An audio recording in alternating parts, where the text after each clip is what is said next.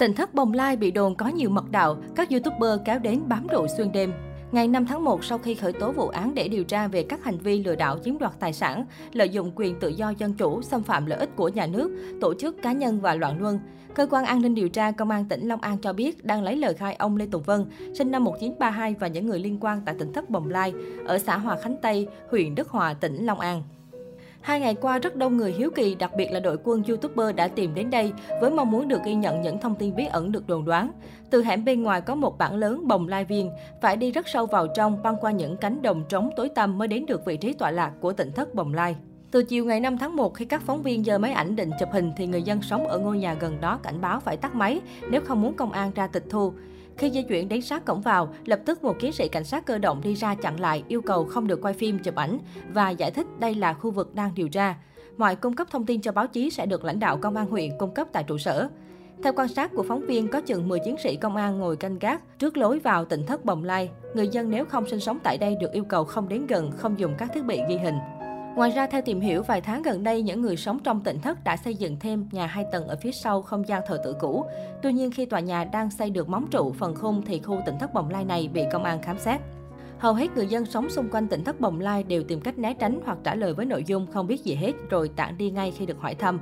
Một trong những hàng xóm của Thiền Am chịu tiếp chuyện chia sẻ, trước giờ ông Lê Tùng Vân và những người trong tỉnh thất không tiếp xúc với ai. Ngoài những khi có đoàn từ thiện hay du khách xa đến thăm, nơi này luôn trong trạng thái cửa đóng than cài. Do đó, cả nhà chị không có nhiều thông tin về nơi này. Trong mùa dịch, họ có đi phát rau và gạo cho một vài nhà. Hôm qua tôi nghe công an vào, tưởng là do lùm xùm vụ cha mẹ cô Diễm My đến tìm con. Đến hôm nay đọc báo mới biết là bị khởi tố, người này nói.